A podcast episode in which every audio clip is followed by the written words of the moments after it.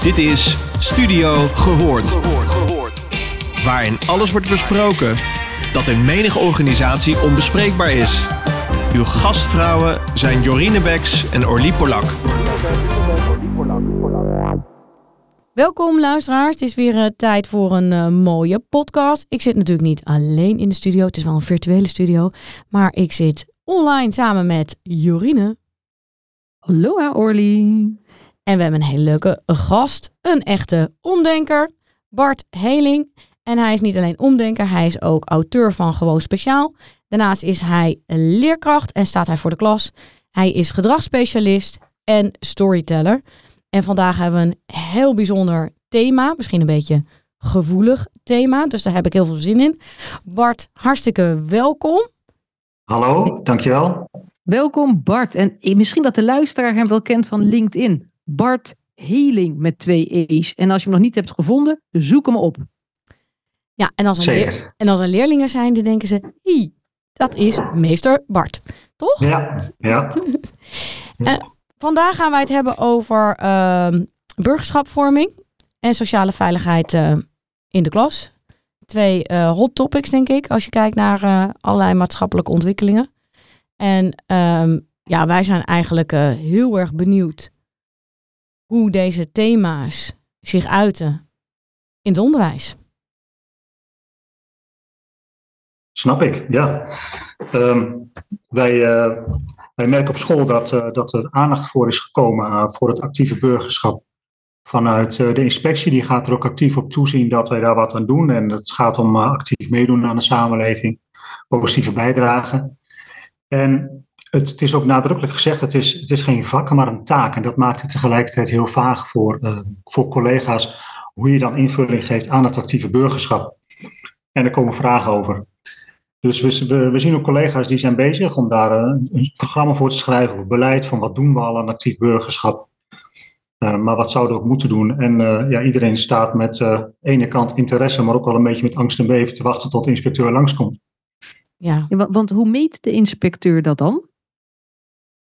De inspecteur die, um, ja, die laat je enerzijds vrij in de wijze waarop je actief burgerschap uh, toepast in het onderwijs. Um, maar je moet het dus wel beschrijven en de inspecteur meet dat door te kijken of jij doet datgene wat jij beschreven hebt. Wat moet je dus je wil het gewoon terugzien in de klas. Gaat hij dan de les volgen? Zit hij dan als een vlieg aan de muur van de ene klas naar de andere klas? Want dat is het ook nog wat je zegt. Jij bent Bart en de ander is een andere juf of meester. Hè? En, en doet hij dan hetzelfde? Hoe doen ze dat? Ja, ze komen praten op school met, uh, met het CVB, de, de commissie van begeleiding. Ze praten met de directeur, met de intern begeleider. Uh, ze zullen met leerkrachten in gesprek gaan en ze zullen een les gaan bezoeken. En op die manier vormen ze zich een beeld van hoe je dat op school doet. En, en praten ze ook met de klant, oftewel met de leerling of met ouders? Zeker, zeker. Ik, uh, ik, ik merk, merk, dat wel dat ze dat doen. Ik weet niet of ze dat de komende tijd ook gaan doen of dat ze daar uh, tijd voor inruimen. Maar er wordt zeker ook al met leerlingen gepraat, met ouders. En ik heb ook geluiden gehoord dat ze ook van plan zijn om ook eens onverwacht langs te komen in plaats van op afspraak. Ik zie jou lachen. Ja, want dat is natuurlijk hè, met audit of audit. Eerst heb je nog de geplande. En als je het goed doet, dan krijg je natuurlijk de ongeplande, de onverwachte. Ja, ja het is wat, hè? Sorry. Ja, ik vind het wel volledig terecht om onverwacht langs te komen. Want um, op het moment dat, dat je het plant, hè, dan, dan ga je je les op die manier inrichten. Uh, ten eerste levert dat heel veel spanning op. Want ga je wel datgene doen waar je van tevoren dacht dat je dat wilde doen. Ik denk dat het veel beter is om het ongepland te doen, want dan wordt het uh, wat spontaner. En uh, dan ga je ook daadwerkelijk als leerkracht en als school actief aan de slag met de opdracht. Omdat je niet weet wanneer de inspecteur langskomt. Dus dan zorg je er elke dag al voor dat je er wat aan doet. Dat je het borgt. Maar het is natuurlijk wel wat, hè, in die zin, de opdracht die jullie hebben gekregen. Of hoe kijk jij daarnaar? Vind je het logisch? Vind je het leuk? Denk je toch, hm, hoe kijk je daarnaar? Ja, en dat is denk ik verschillend van persoon tot persoon. Want hoe, ja, hoe, hoe belangrijk wil je zoiets maken? Um, het geluid wat ik in twintig jaar onderwijs heb gehoord van leerkrachten is ook regelmatig van ja, dat komt er dan weer bij. En ik moet al zoveel. Dus voor mensen levert dat een soort van externe druk op. Um, vraag je het dan voor mij persoonlijk of vraag je het dan hoe ik het in het algemeen zie? Nou, wat misschien eigenlijk gewoon een beetje boven de stof en de en de werkplannen en eh, de uitvoering kijken. Als we kijken gewoon naar die taak aan zich, hè. Wat, wat, wat betekent die taak nou? Betekent nou die taak dat jij als leerkracht of als onderwijsinstelling aan de lat staat van morele burgervorming? Is het onderwijs de taak om te zorgen dat wij ons in Nederland netjes gaan gedragen? Want de praktische uitvoering, daar geloof ik allemaal wel. En die agenda's en die audit. Maar eigenlijk gewoon meer even over wie willen we zijn. En hoe willen we als samenleving zijn. En welk instrument hebben we daarvoor gebruikt. En als ik er zo naar kijk, hebben we bedacht dat het onderwijs eigenlijk de morele burgerwasstraat is. En dat al die kinderen de toekomst zijn. Dus we gaan niet netjes in Nederland met elkaar om. Dat kunnen we zien. Hè? De volwassenen gedragen zich niet. We gooien aanstekers als het ons niet zint. We zitten aan de vrouwtjes als uh, directeuren. Hè? Als we even niet betrapt worden. We roepen maar wat op televisie. In de politiek is het al helemaal hommeles. En in plaats van dat wij volwassenen iets gaan doen aan ons gedrag, gaan we eigenlijk allemaal kijken naar uh, de toekomst van morgen. En dan gaan we zeggen, ja, kijk, kijk, wij gedragen ons natuurlijk niet, wij rolmodellen. Maar uh, we kunnen er wel wat aan doen. Want we gaan jou gewoon vertellen elke dag op school hoe jij je wel moet gedragen. En dat is ja, natuurlijk hetgeen wat nu, zeg maar, eigenlijk niet benoemd wordt. Maar wat volgens mij wel gaande is. Ja, hoe word jij een gehoorzame burger? Maar je kan dat natuurlijk nooit alleen bij, bij het onderwijs neerleggen. Dat gaat niet. Want de kinderen die zitten op school en op school vertel ik hoe het op deze manier werkt. En leef ik voor als leerkracht hoe dat werkt. Maar ik heb collega's die misschien andere overtuigingen of waarden met zich meedragen. Kinderen komen thuis bij hun ouders die wellicht ook er op een andere manier tegenaan kijken. Dus dit is natuurlijk nooit alleen een schoolissue. Het is een maatschappelijk fenomeen. En je hebt het al over mensen die niet met de handen van anderen af kunnen blijven. Um, dus dit, nee, dat kan nooit alleen bij het onderwijs liggen. En je wordt tegengewerkt. Als we kijken naar de lentekriebels. Dat is ongelooflijk wat, wat nog schokgolf door Nederland ging. Er worden hele normale lessen volgens mij gegeven door de Rugterstichting. Over wanneer mag je nee zeggen. Heel actueel. Actuele kan het bijna niet. Hè? Wanneer mag je zeggen van joh, ik wil niet dat je aan me zit. En dan vervolgens ontstaat daar een, een mega-rel. Waarbij bijvoorbeeld al die lessen ook geschrapt zijn. Mm Ja, dat blijft een heel discutabel fenomeen natuurlijk. En ik ben wel van mening op het moment dat je een deel van de samenleving merkt die daar uh, problemen mee heeft, dan moet je even stoppen. Dan moet je even op de pauzeknop drukken.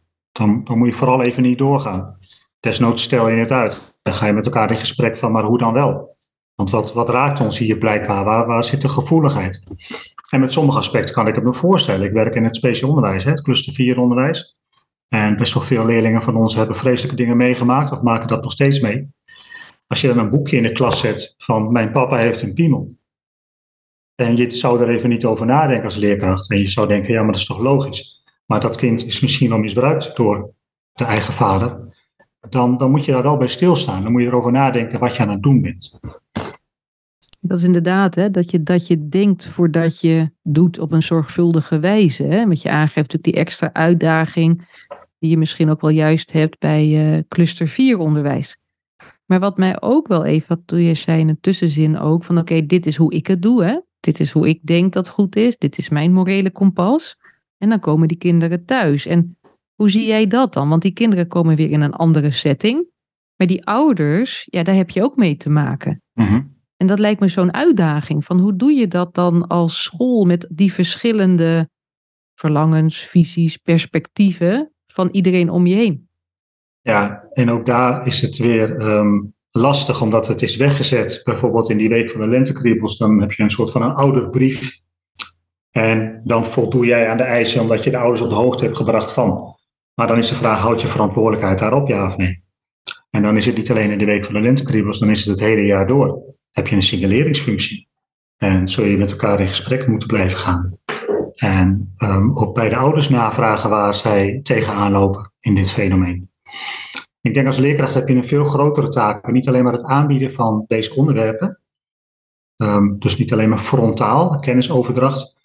Maar ook participeren. Ik denk dat actief burgerschap vooral begint met hoe jij dat zelf uitademt als leerkracht. In plaats van wat je aanbiedt aan kinderen. En zie je nu, hè, nu dat bij jullie is neergelegd, wat je aan het begin ook zei, als opdracht. Je zou een aantal collega's zeggen, het komt erbij. Is dat inderdaad voor jou iets dat erbij komt? Of zeg je eigenlijk, zat het er al logisch in? Eigenlijk zit het er sowieso in. Vroeger had je meer de, algemene vorming, uh, de beelddoen in, in het verleden. Waarbij je dus ervan uitgaat dat je gewoon een goed, respectvol mens bent. Een mens dat tolerant kan zijn naar anderen toe. Uh, dat, dat hoeft ook niet in een lesje. Liever niet zelfs. Dat moet niet in één uur in de week gedaan worden. Dus in die zin komt het er helemaal niet bij. Dan zou je al kunnen beginnen bij de opleiding, bij de PABO. Wat voor mens ben je? En wie wil je zijn? Wat voor leerkracht wil je zijn? En wat wil je uitdragen in de klas? En als je nou kijkt naar, naar is de oplossing, hè? want wat Orly net zei, als we weer even verder weer omhoog gaan vliegen met de helikopter, de problematiek in de maatschappij. Mariette Hamer heeft natuurlijk een hartstikke mooi onderzoek gedaan, een beleidstuk, moet vertaald worden naar concrete actie. En één daarvan is, we gaan inzetten op de jeugd op scholen. Dat zij het in ieder geval leren. Wat vind jij überhaupt van die keus? Nou, dan zou ik daar ook nog een stap vooraf willen zetten. Van hoe bereik je uh, ouders op het moment dat zij kinderen hebben thuis, nog voordat ze naar school gaan. Want mijn vraag is werkelijk, wat kun je de jeugd nog leren op het moment dat zij al vol zitten met een pakket aan waarden, aan overtuigingen, uh, meningen, wat ze hebben meegekregen. En het risico bestaat dat je op school een sociaal wenselijk antwoord krijgt in de groep. Uh, maar op het moment dat de schoolbel luidt en ze gaan weer naar buiten en ze komen in een uh, vriendengroep terecht, gaat het wellicht weer heel anders. Dan hebben ze op school een 7,5 gehaald op, op de toets daarvoor of over de opdracht. Ze hebben een prachtige muurkrant gemaakt, die hangt in de klas, ouders zijn trots. En buiten schooltijd gaan ze los. Dus wat kun je kinderen meegeven tussen 0 en 4 jaar? Uh, houdt Mariette Hamer daar ook rekening mee? Ja, en wat moeten de ouders doen, hè? Dus ik sprak uh, laatst een andere docent en die wilde uh, Paarse Vrijdag gewoon doen. Ja, dat is een opdracht, dat is ook zo'n taak. En dan gingen ouders helemaal stijgeren. Er was een school op de Bijbelbelt en die zei, ja, maar als jij dat gaat doen, is mijn kind die dag ziek. Dus er zijn heel veel, ja, voor sommige groeperingen in Nederland controversiële onderwerpen. Dus als we het hebben over bijvoorbeeld, nou ja, dan seksuele voorlichting. Er zullen ook een heleboel religieuze groepen zijn die zeggen, joh, ik vind dat echt not done. Dat mijn kind op, op haar of zijn twaalfde seksuele voorlichting krijgt. Dat is gewoon uit religieus oogpunt. En dan heb je ja. een heleboel groepen die zeggen, ik vind het not done dat we praten over zoiets als, uh, ik, ik, ik voel me een jongen of een meisje in een ander lichaam. Dat zijn ook best wel voor sommige groepen controversiële onderwerpen. Um, ik lijkt mij lastig, zoals wat Jorine ook net aan je vroeg. Wat doet dat met jou gewoon als docent? Je wordt eigenlijk in een maatschappelijke discussie gezet. Het wordt gepresenteerd als zijnde, dit is een onderdeel van het curriculum. Het is gewoon het, de burgerschapsvorming. En even, het zijn maar lesjes. Maar elke keer zijn die lesjes geen lesjes. Die leveren waanzinnig veel gedoe op. In de Aha. kranten, boze ouders, kinderen die het niet accepteren. En dan sta je daar als docent met je taak onder je arm van de overheid. En dan? Ja, en dan hebben we net Sinterklaas en Zwarte Piet eh, hebben af kunnen sluiten, hè, die hele periode. Je wil niet weten wat dat het onderwijs gedaan heeft. Ja. En uh, we hebben het echt overleefd. En nu uh, krijgen we deze thema's. en weet je, ik vind het op zich prima, persoonlijk dan. Um, dat je die thema's bespreekt, want ze zijn er nou eenmaal. Dus je, je kan je ogen er niet voor sluiten. Um, neem Paarse Vrijdag, neem de, de transgender discussies. En um, een tijdje terug kwam ik een filmpje tegen op LinkedIn. En dat was van een, even kijken, volgens mij een transgender. En die wilde graag bij basisscholen langs gaan om het verhaal te vertellen van wat diegene zelf had meegemaakt. En er kwam heel veel kritiek op, maar ook heel veel bijval, want polariteit kom je overal wat tegen. En ik had erop gereageerd dat het uiteraard prima is dat je daar langskomt op school, maar dan ook een timmerman en ook een conducteur en ook een advocaat en ook iemand die van uh, vogels houdt en uh, iemand die graag naar Pink Floyd luistert. Om aan te geven dat het normaal is, wie er ook is, is een persoon, hoort erbij in onze samenleving. Dus niet alleen maar gaan focussen op iemand die transgender is. Want dan maak je dat juist heel groot voor kinderen. Ook niet alleen maar een vogelaar, want dan maak je de vogelaars opeens heel groot. Snap je een beetje wat ik bedoel? Ja, zeker. Ik begrijp het, ja. Ja, ik vind het heel mooi. En hoe werd daarop gereageerd toen je dat eronder zette? Uh, positief, uiteraard. Ja, ja, daar kun je ook niet zo tegen zijn, denk ik. Want dan, uh, ja, dan moeten we even verder kletsen. Dat weet ik niet, hè? want dat is natuurlijk wel interessant. Want ook dit is weer één perspectief. Mhm. Dus voor ons hè, denken, nou, dat is positief. Hè? En eh, nou ja, heb je mooi gedaan. Maar allicht dat er ook wel mensen zijn die kunnen dan zeggen, ja, maar wacht eens even. Die timmerman, dat is een timmerman. En eh, hè, dus dat is oké. En de vogelaar is oké. En er mag ook een verpleegkundige komen. Maar een hè, transgender niet. Dus het is best nog wel iets hè, wat voor ons dus normaal is. Hoe normaal is dat? Mhm. En volgens mij is dat gewoon, dat is zo al, al iets ingewikkeld in de grote mensenwereld. En, en hoe breng je dat in de kleine mensenwereld, die beïnvloed zijn door de grote mensen? Ja, en dan vraag ik mij nog steeds af, hoe groot is eigenlijk onze invloed ehm, op school? Als ik kijk naar wat ze allemaal al binnenkrijgen via hun mobiele telefoon, op TikTok en op Instagram. Ehm, ja, hoe breng je zo'n groot onderwerp terug naar het kleine bij onze kinderen? Eh, ik wou bijna zeggen, gelukkig heb je jeugdjournaal, maar die eh, doet het ook op eh, zijn eigen manier. Ja, Het valt mij wel op, maar ik weet niet of ik nu iets zeg wat je zegt, nou, daar ben ik het al totaal niet mee eens. Graag zegt dat. Is dit zijn wel thema's die wel heel erg passen bij ehm, wit en hoogopgeleid. Dus eh, als ik ehm, ben in Marokko op vakantie geweest. eh, ik weet niet veel van de islam, maar ik heb wel iets meegekregen. Ik kan me niet voorstellen dat sommige van die thema's, eh, dat, dat die gewoon geaccepteerd worden.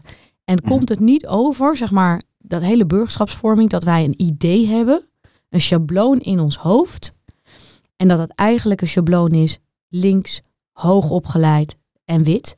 En dat heel veel andere waarden die in andere groepen zitten, niet mee worden genomen. Er is namelijk, als wij een paarse vrijdag hebben, hebben we geen eh eh, Ketty Kotti. We hebben geen suikerfeest. We hebben niet een, eh, misschien wat meer uitleg over hoe traditionele waarden, hoe die samenleving zijn opgebouwd. Het is weer heel erg, toch eigenlijk wel normatief. Zo van, wij vinden dit de manier waarop we in Nederland zouden moeten nadenken.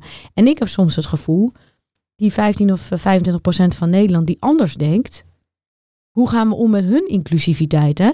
Dus daar, daar, daar twijfel ik wel eens aan van, joh, zijn we nu niet onze westerse waarden heel erg aan het opleggen aan, aan mensen die hier best wel ver vanaf staan? Ja. Ja. Dat vind ik wel een interessante kwestie wat je nou zegt. Ehm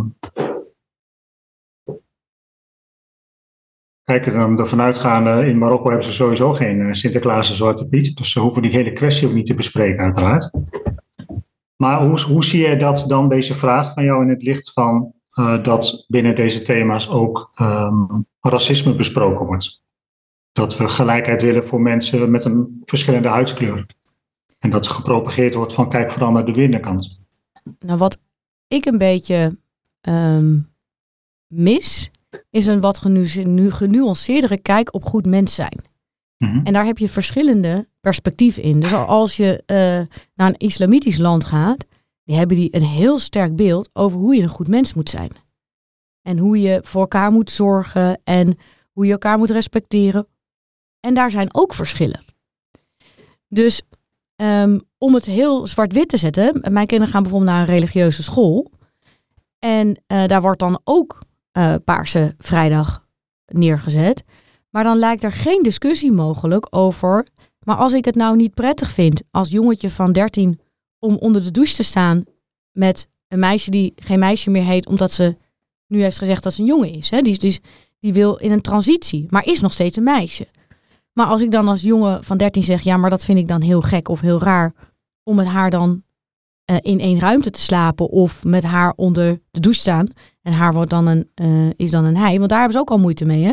Want hoe, hoe, hoe, hoe, ja, dus dat is al, wordt heel lastig. En dan zie je dus dat vanuit de overheid daar eigenlijk wel heel duidelijk wordt aangegeven, ja, maar daar moeten we toleranter zijn. Natuurlijk moeten we tolerant zijn. Maar hebben we niet, hebben we dan niet ook ruimte nodig voor andere perspectieven, waarbij ze zeggen, joh, vanuit mijn geloofsovertuiging of vanuit mijn overtuiging, eh, accepteer het wel, maar vinden we het lastig om het erover te hebben? Of vinden we het lastig om, nou in, in dit geval praktisch, eh, met het douchen eh, Ja, eh, om te het- gaan? Dat zag je natuurlijk ook met, met als je gaat kijken naar heel de discussie afgelopen jaar met voetbal, hè? Met, die, met die band. Ook bij, eh, hoe zeg je dat, degene die de, de baas van het voetbalteam, hoe noem je zo iemand? Die moest toch Aanvoerder. aanvoeren? Ja, dank je. Ja. ik kon er niet opkomen. De aanvoerder, je ziet wel weer hoe vreselijk into sport ik ben. Maar de aanvoerder, die had dan toch ook zo'n band. En wel of niet een eh, regenboog. En, en mag dat? Mag je zeggen dat je dat lastig vindt? En, en ja, hoe tolerant zijn we alle kanten uit? Hè? En dat is natuurlijk wel een tussenhaakje, een dingetje. Dan noem je Marokko. Eh, maar als je daar homoseksueel bent, mag dat dan? En mag je er dan zijn?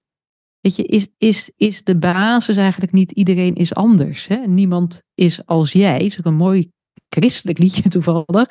Iedereen is anders, jij bent jij en ik ben mij. Dat rijmt dan mooi.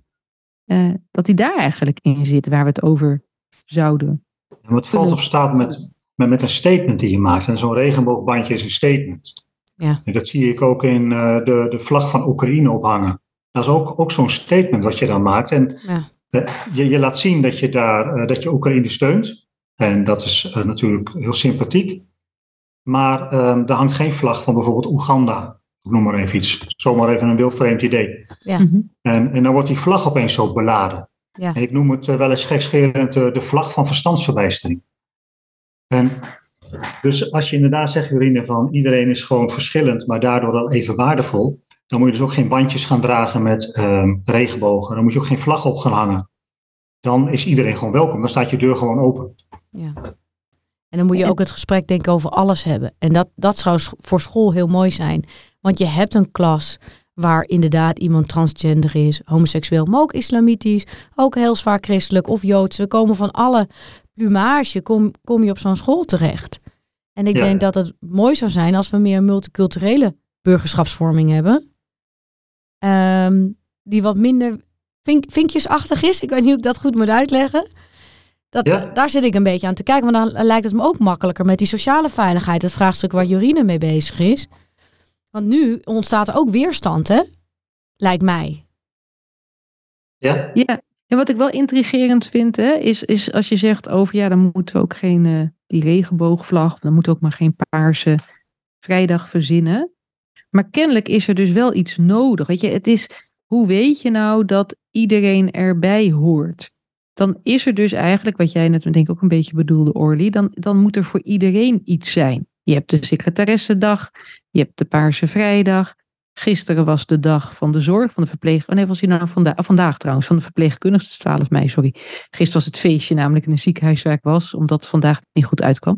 Maar dat terzijde. Eh mooi feestje trouwens.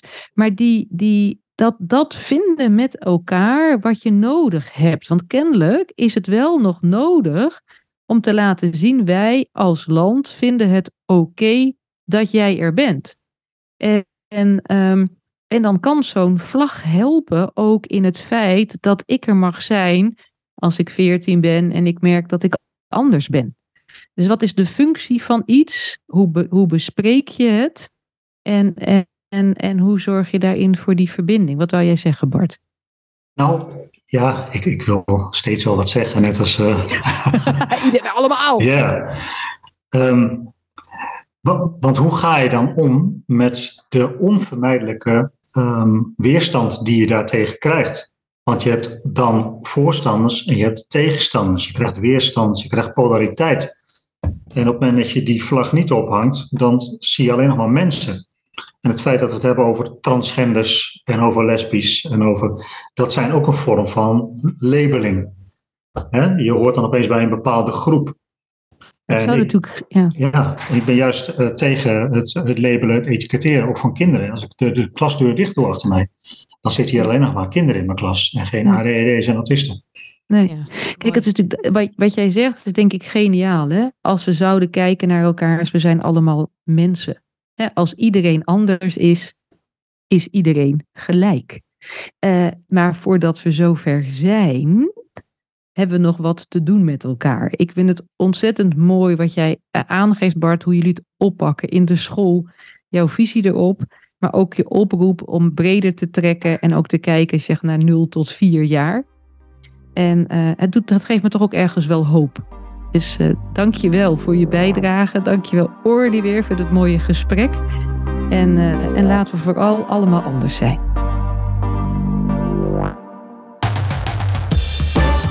Je luisterde naar Studio Gehoord. Vond je dit een leuke podcast? Laat dan een review achter bij jouw favoriete podcastplatform.